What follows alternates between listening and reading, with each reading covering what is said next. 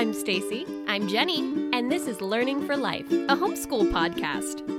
We are two homeschoolers who use different methods, curriculum, and strategies to make it all work. Our goal is to help parents teach kids how to develop a lifelong love of learning.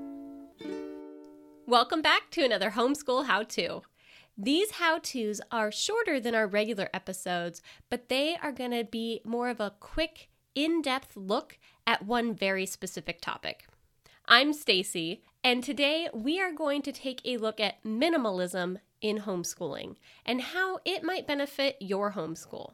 I definitely don't consider myself a full blown minimalist, but depending on the definition of what you consider a minimalist, I could fall into that category. So, what is minimalism? If you have not heard this term before, minimalism can mean very different things to different people.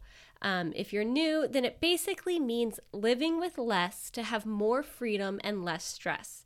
So, minimalism can be used as a tool to help you live with less and be able to possibly even have more happiness. Now, depending on what you've heard about minimalism, some people might say, oh, you can't be a minimalist if you own more than 100 things, or you can't be a minimalist if you own a car, or various different degrees of all these rules around minimalism, or you can only have a certain number of books, or this or that. So, one thing that I wanted to mention here is kind of how I learned about minimalism and what minimalism sort of means to me to better help you figure out how you can use this tool in your homeschool. I was first introduced to the idea of minimalism um, by a close friend, and I also heard about it, saw it in books, YouTube videos, and um, I even saw a video of this couple that were traveling the world and living out of like one suitcase each. And that's like all they needed. And they were considered, they considered themselves minimalists. So this was really hard even though I liked the idea of being able to not have a ton of stuff, I could not identify with these people because I was married. My husband was in the military, so we couldn't just go wherever we wanted. And we even, you know, had kids. So I I did not think minimalism was possible with kids because I had this idea of all of your belongings had to belong to fit into a suitcase to be a minimalist. Then I found the minimal mom on YouTube. Her name is Dawn. I absolutely love her channel. And I found her because she had a series on kids' toys. And this was pure gold for me. And she gave me some inspiration. And I started with my kids' clothes.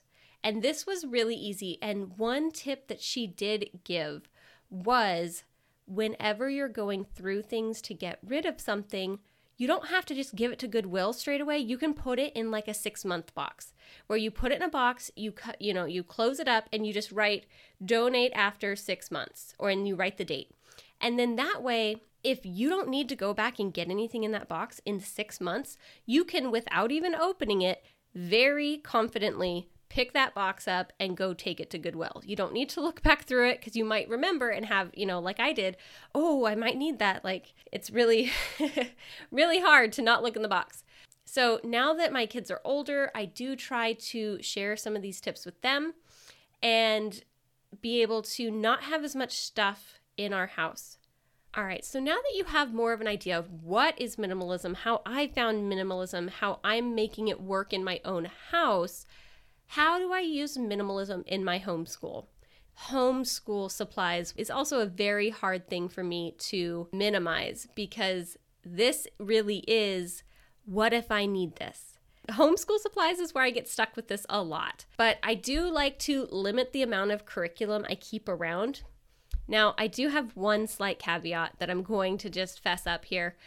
I get to cheat a little bit with this one because um, since we are a part of a charter school here in California, we actually have a curriculum library. So if we're done using something, we can give it to the curriculum library and then they will lend it out and then other families will use it and then give it back. So I don't really have to worry too much about if I give away our multiplication flashcards to the library that I wouldn't be able to find another set. It might not be that exact set, but I don't really have to worry about like going out and rebuying things. So I get to cheat a little bit on on that one. So keep that with a grain of salt. Another way that I use minimalism in my homeschool is I limit the amount of spaces where homeschool items can be kept. So I have one closet for homeschool and it's like a hall closet, so it is fairly big. And I did have this issue over the summer where I could no longer keep shoving stuff in the closet. So that tells me, okay, it's time to really go through this and then using some of those tips that I learned with the Minimal Moms YouTube channel and just being able to know that if I have less stuff, it's going to be easier for me to actually access the stuff in the closet that I want to use. Because I'm sure we've all been there is you go and you you know you have something, but you can't find it because there's so much stuff to look through. So the less stuff you have, the easier it'll be to kind of keep it all organized.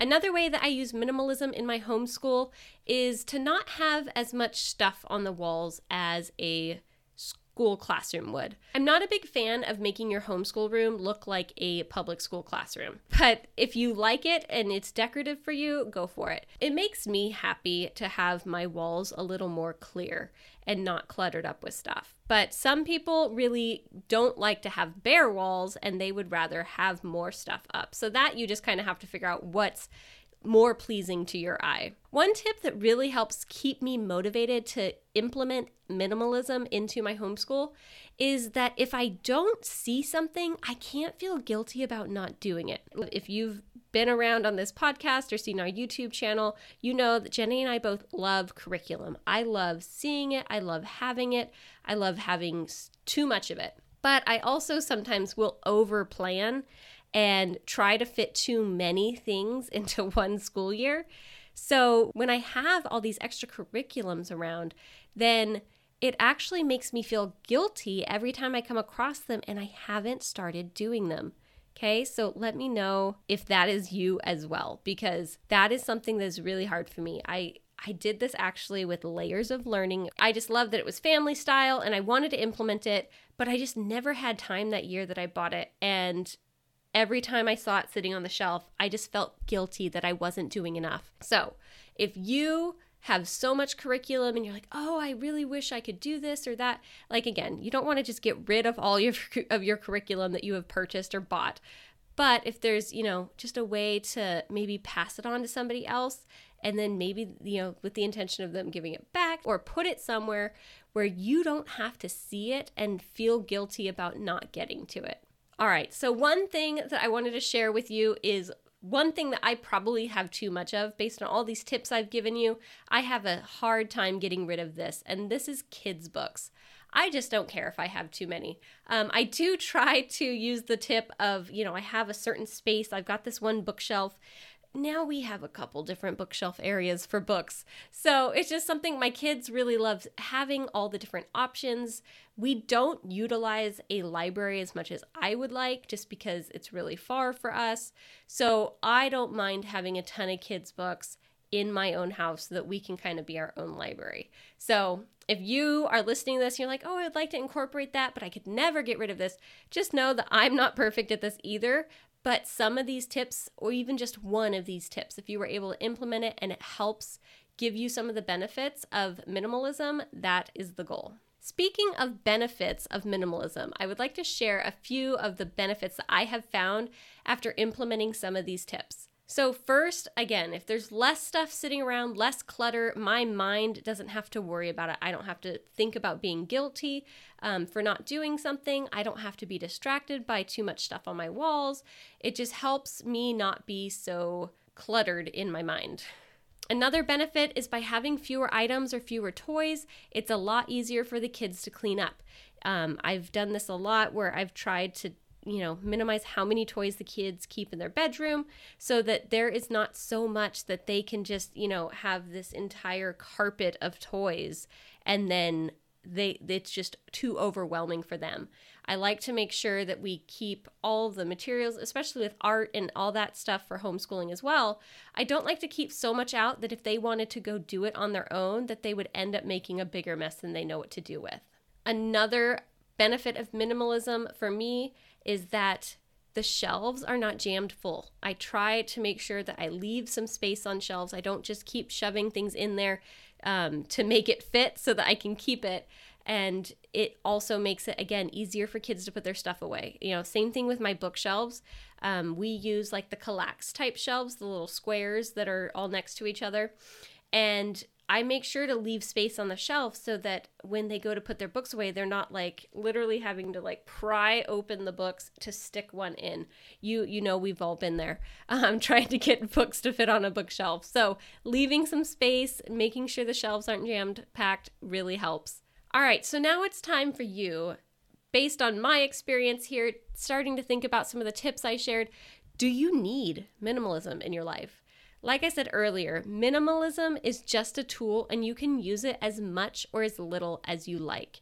Um, I think every homeschooler could benefit from some level of minimalism, but the level that you want to take it is going to be totally up to you. Again, less stuff is less to clean, less to declutter, so it's up to you. I hope that some of my tips and my advice and my story has helped you decide if this is something you want to implement. Um, if you would like to also check out the Minimal Mom on YouTube to get some inspiration, I will make sure to link to some of the videos that I found super helpful from her, and um, that should also maybe help inspire you. So, I would love to hear from you you can definitely find us on Instagram, Facebook, or YouTube. If you want to send us an email, you can at kidslearningforlife at gmail.com. And there you can let me know Am I crazy for wanting to use this minimalism tool? Are you thinking about doing it? I would love to know. So feel free to email us. We love to hear from you. Also, it's super helpful for people to rate and review our podcast. It makes it that much easier for others to find our podcast as well. But for now, I think that's it. So I'm going to say, see you next time.